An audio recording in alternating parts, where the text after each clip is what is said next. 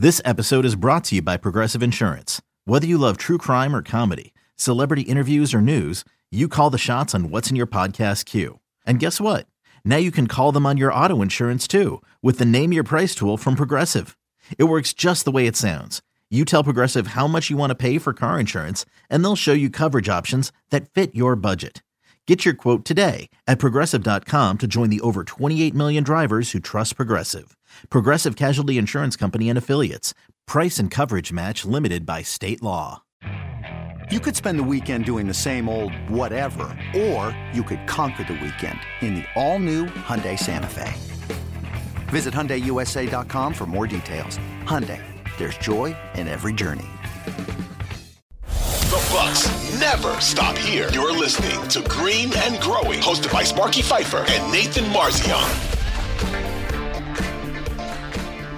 Hey, it's Sparky, Fifer, 1250 AM, The Fan, along with our guy, Ken Barkley. You better, you bet. Of course, BetMGM, a part of that great show with him and Nick Kostos, uh, part of the BetQL radio network. Download their podcast if you miss any of their shows that they do there. Uh, and always a pleasure to have him. Follow him on Twitter at Lockie Lockerson. So from Curtin Long to Green and Growing, talking some uh, Bucks basketball, some NBA basketball each and every Wednesday. We'll do this. It'll be up Wednesday afternoon each and every week uh, for you to get some more in- NBA insight uh, from our guy Ken Barkley. Before we get to the NBA, quickly your thoughts on what happened at the Super Bowl. Oh man, um, a great game and a really flawed game. So it was like it was awesome for a bunch of reasons. Mahomes was great. Hurts was maybe even better, but obviously didn't win. Uh, the game will be talked about, unfortunately, for two things. One, the call on Bradberry, which is a penalty, but like we can, it's not even worth spending the entire podcast Correct. on.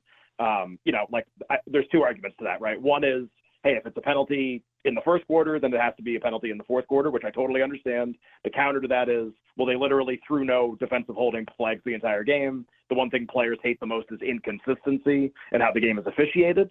Um, and the officiating was inconsistent because they didn't call anything and then they called that. So it's just, you know, it's like you can make an argument for both sides, whatever. Unfortunately, it kind of decided the game to a certain extent. And then the other part's going to be the field conditions, which were just like an absolute disaster. So it's like kind of tragic because you had two really, really good teams. You had two awesome quarterback performances. And it's like, oh, that was the game where everyone slipped and fell and they threw a flag. Like that's actually what happened. So, and where Rihanna was like pregnant but gave an awesome halftime show kind of anyway. Um, so kind of like weird how it'll be remembered historically probably, but Mahomes was awesome. Uh, they're the favorite next year and they should be. Ken, the one thing I'll remember is doing a Curtin Long podcast with you, the spread being one way and dramatically changing before we actually got to kick off of the Super Bowl. That can't have happened very much, I don't think, in Super Bowl history. That was crazy.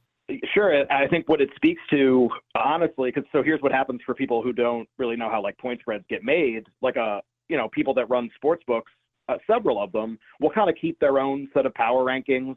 And these aren't like going to win you, you know, a lot of money or anything, but it just kind of helps them. Like, all right, when we put out a number right away, like, can we be in the zip code? Basically, like, can we be pretty close? Sure. And then that way, like the when betters are betting into you, you at least know that you're not like that far off. Probably, like if we keep our own ratings and they're pretty good, the opener will be like fine. It won't be. It'll be a little far off, but it won't be that far off. And a lot of places, like a lot of sports books that kept their own ratings, actually had the Chiefs as better which was kind of interesting. Not better like you're betting at the window, like as a better team on a neutral field by a very small amount. So some books actually open the Chiefs as favorites, basically just using their like internal ratings, not knowing how the market would respond. And the market response was like hard toward Philadelphia actually being like a little bit better on a neutral field. So yeah, it doesn't happen all the time. But I, I think the interesting thing, it's like just that you know, the basically the sportsbook ratings, which you know they don't bet off of. Obviously, they just use them to create these openers, and you can't bet a lot right at open and stuff anyway. Just they all kind of had the Chiefs as a little better, and the people who bet and like the market kind of had the Eagles as a little better. And at least in this one situation, uh, the initial sportsbook ratings maybe were more accurate. Also, it was like really a coin flip game. I feel like where it, you know they don't throw the flag, Hurts gets the ball. What happens there? Are the Chiefs actually stopping them? So you know, just kind of like a coin flip kind of seems to apply to so many aspects of this. No doubt. Uh, okay, Ken Barkley. So uh, let's uh, switch gears now. Green Growing podcast uh, and, and get to the Bucks in the NBA. Bucks riding an 11 game winning streak. Uh, they beat essentially the bench of the Boston Celtics, and it was a struggle to beat the Bucks bench. Thanks to Jrue Holiday uh, playing out of his mind, they were able to get that win. Uh, and right now, uh, sitting, what, a half game behind the Celtics for the number one seed uh, in the Eastern Conference. I think most of the year, everybody thought it was Milwaukee and Boston. As we head into the All Star break, it's clear that it's probably just Milwaukee and Boston in the East right now. Yeah, I would be inclined to agree. I'm sure there's some people in Philadelphia that are pretty upset with that analysis that we just gave. Maybe some people in Cleveland. You have Doc Rivers. You have Doc Rivers as a coach. James Harden on your team. Both chokes in the playoffs. I'm sorry, I can't take you seriously till y'all do something. Oh, I, I totally understand And I, honestly, like Cleveland is going to end up being one of the great stories of this year because they're just so good. For sure. And they're going to win a ton of games. Yep. I, you know, Mitchell missed some time, obviously, and that's one of the reasons why their record is uh, worse than than what Milwaukee's record is right now. I just in the playoffs, I'll be interested to see them, but they've kind of got the same. It's not the same problem Philly has, but it's the same problem a lot of teams have. Just we kind of have to see you do it like at least maybe even a couple times before we're like, okay, like this can happen. And I love Donovan Mitchell, but he, he hasn't really had a lot of playoff success, even when he was with Utah, and nobody else on the team has had basically any playoff success short of Kevin Love, who doesn't really play anymore. So I, I think, you know, even if you're just taking Milwaukee and Boston. So I agree with you. Right? I think those are the two best teams. I think most people think those are the two best teams. The really funny thing historically in the NBA is when you look at title teams, all of them, and I guess this isn't surprising, but it's worth noting, all of them are defined by having like a a number one player, a superstar player of a certain caliber, with very rare exceptions, right? Like the Pistons team that beat the Lakers and what was that, 04 or whatever that was, when the Lakers all hated each other and Kobe and Shaq like wanted to divorce immediately. Um, short of like that team, that one team, you look at the last 40 years, the best player on the title team fits a certain profile. They've a- accomplished certain things historically. Their metrics are of a certain caliber, like the way we rate players. They all every single one of them except that Pistons team fits the profile. Okay, well the Bucks have a guy like that, obviously, and the Celtics don't. So I think if you're like trying to parse the difference between the two teams, Tatum is just not that yet. And that doesn't mean he can't be. He could be that in the next couple of years. He's still pretty young. But like that one of the things that was interesting about the finals last year is Golden State had a guy like that and Boston didn't, and Golden State won. And I think if we see Milwaukee and Boston, people are going to be like, well, Boston beat Milwaukee last year, and Middleton was hurt, so that kind of obscures things. I just think in terms of likelihood to win the NBA title, not even if they played each other or whatever, likelihood to win the NBA title, history tells us like you need a guy, like and Giannis is that guy, and Boston doesn't have a guy like that. Yeah, I I totally agree, and I, I think you're right on the money uh, with that. Whenever uh, you and I talk, we always talk about you know uh, the spread and betting against the spread. And certain teams, the NFL, uh, were really good against the spread throughout the season. Other teams, maybe uh, not as much. Uh, are there a couple of teams that people are making a bunch of money on this year in the NBA because they keep covering the spread? Well, you know what's so funny, Sparky? So the answer is yes, if you kind of look at the first three months of the season, right? Because NBA markets taking a lot of money. Like the market's going to figure out pretty fast if you were like not what we expected, either bad or good, sure. right? If you were much better than we expected or much worse. So like the surprise teams this year blitzed the first like three months of the season against the spread. So who is that? That's Oklahoma City for sure. Uh, they're they're still the best ATS team in the NBA, but like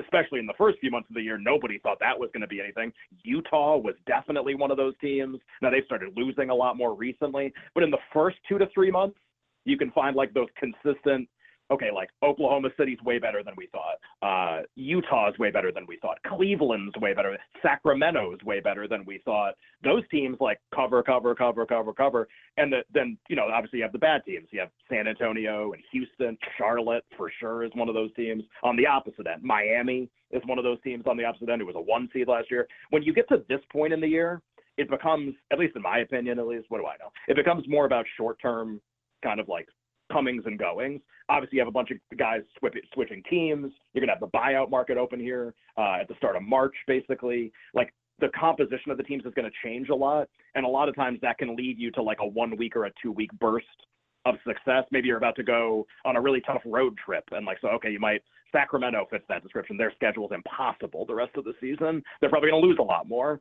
and then you might have a team. I think Toronto might actually start playing a lot better because they didn't trade anybody, and they got Jakob Poeltl, who's apparently awesome. So it's just these are like these little small two week snapshots, one week snapshots. You got to try to figure out like who are the teams at that exact moment that seem likely to kind of go on a run. So in these leagues that play a ton of games uh, outside of the NFL, NHL, NBA, MLB, is a lot of the money made early on in the season with these kind of surprise teams, and then as the season goes on and you play these million games, it kind of levels itself out. But you know what's funny, Sparky, is just it kind of goes back to this like the age old adage, and this applies to gambling too. Like more than like you know, was it more than one way to skin a cat? Sure. Basically, something like that. Like you can sure, like can you make money if you if you're kind of on the surprise team before everyone else is, right? Like you kind of have some knowledge of the team that maybe the market doesn't totally have yet. You know, I see something in Oklahoma City that other people don't see. I see something in Utah that other people don't see. Then yeah, for like a while to start the year, you will probably be like on that team and you will probably have some success. Now you're going to get that team wrong sometimes too. Sure. Like, you know, I thought I thought, you know, the Bulls were going to be one of those teams or whatever and the Bulls stink the first couple months of the year. So yeah, like it can be on being on like the surprising team early, but that honestly that peters out pretty fast because we all figure it out, right? Sure. We all we all collectively go, hey, you know who's really good? Lauri Markkanen, and Utah's actually pretty good. Maybe we should upgrade how we think about them in the betting market. So it all becomes like a very well, it's a complex process. It's based on like who is playing on any given night, which is obviously very important. And in the NBA, injuries are just everything. Like who is playing and who is not home road splits are incredibly important. Very few teams are good on the road. Some are disasters on the road. It's important to know that. And then it's just kind of short term, like how are they playing the last couple of weeks? Have they gotten a player back from injury and they're likely to play well, or the opposite, or they just lost somebody to injury and man, that guy like matters a lot in terms of how they play. Like all of those things collectively is one of the reasons why betting NBA is so difficult. Night to night, it's like combining all of those things. When I uh, used to go out to Vegas, uh, back when the Stardust was a thing, uh, that casino. Uh, I remember hanging out with a bunch of the regulars out there that lived in Vegas and so forth, and they were all hot to try. They never bet point spread. They always bet over under. And back then, uh, they were always betting the under. And then they were telling me, second game of a back to back, if it's both of them, you can always guarantee the under at this point. Uh, how is that over under play in the NBA versus the point spread? Are more people gambling on that than the actual point spread, do you think? I think for casual bettors, like the the majority of the betting public, I think they're more likely to bet point spreads uh, than totals because it's just it's like easier to conceptualize. Sure. I think is the right way to think about it, right? Like I, I have an opinion about this team. I think they're going to kill it tonight, or like that team stinks, and I want to play against them. Whatever it is, like that's going to justify itself as a point spread bet more than a total bet. You know what's so funny about the people you just mentioned though, because I, I, you know, I have some frame of reference for this too, and, and know a lot of people uh, that bet professionally or, or or used to or just started. The uh, totals used to be so much easier to beat. So the people that you used to go to Vegas and talk to, I have no doubt that they killed it. Like they raked in money. Like they were handed like like uh, rich uncle penny bags and Monopoly. Like they were handed a bag with a dollar sign Right. on it by betting totals. And this is true in college basketball as well. And just sports betting today, even versus like two years ago, but especially five years ago, ten years ago, twenty years ago, the same stuff doesn't work. Like everyone knows it. So like back to backs in the NBA, we all got it. We all know that that's a big deal. Like we understand how much of a big deal it is. It is built into the market completely. Injury information is like so tough to like it's very public. Everyone knows who's out and not out. Just think about like 20 years ago, like nobody had a cell phone. How are you going to figure out who was playing that night? You could probably beat some point spreads that way by just knowing who was out and who was not out before everybody else did. Can't do that now. Like Woj is tweeting every five seconds about what's happening. So it's just all of the edges that bettors used to have, like in the 90s and in the 2000s, they're basically all gone. And part of that's like the information age, you know, how like how we get injury information, but also just like all aspects of the game. We just know them more. We know them faster, and more people know them. So they're just kind of they're always baked into the market in a way that maybe they weren't when you were talking to those guys back in the day. I got one last question for you, then we'll wrap up. And again, we're going to do this every Wednesday. You can download it every Wednesday uh, afternoon wherever you download your favorite podcast.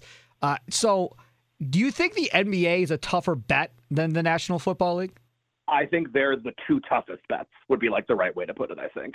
And I think the reason for that, well, first of all, they take the most money. So a really, really, really good rule of thumb, and I, I'm sure people don't think about this when they're betting. They're like, you know, $20 on an NFL game or Right. whatever. Uh, the market that takes the most, mo- the, the highest limits, the biggest bets, is likely to be the sharpest one, to be the smartest one. Yeah. Because just think about that. Like if you, let's say you had the ability to beat any market, you were like a super genius You had the ability to like know all things, access to information. You built an insane like betting model with a bunch of algorithms. Like you could solve any problem. Okay, where would you spend your time? You would spend your time in the place where you could make the most money, right? And for and for betters like that have that ability or have that acumen, the NFL and the NBA would be the two things you would target first. The NFL by far, but then the then to a lesser extent the NBA and college football would probably be the other one. So like your the ability to beat those point spreads, it's going to be way tougher. Whereas if you're let's say you became a super fan of like the Australian basketball league or something, now you probably have to live in Australia to get really good information. But like the limits are so much less on those games like the the big fish like they're not betting at Australian basketball sure. or whatever or they're not betting like prop markets in hockey or something like you know shots on goal. Well, like I can only bet twenty bucks on that. So as a professional better, like why am I going to put all this time in to bet my twenty dollars and then have the sports book be like, well, actually tomorrow you can only bet ten dollars because you're so good at it because wow. like you're too good at it. Okay, but for the casual better, twenty dollars is great. Yeah, like awesome. So like if you're if you're like hold if you're just if that's your your bag that's your jam then like that's kind of what you should be working on probably or thinking about. Now it's not as fun, which is why like people won't do it. But just like a good rule of thumb if you're thinking about like trying to win at something. Okay, who am I competing against? If you're betting the Super Bowl or you're betting the NFL on a weekly basis, you're competing against the best of the best. People way smarter than me, way smarter than me. I'm like on the first percentile of that market. And then, but if you bet like shots on goal hockey props, it might just be you and like one other dude or something, like betting into it. That might be it.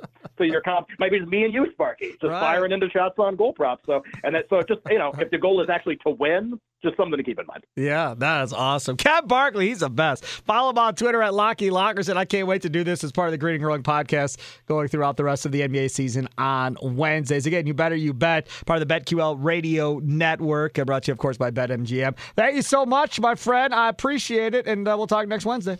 Sounds good, Sparky. Thanks.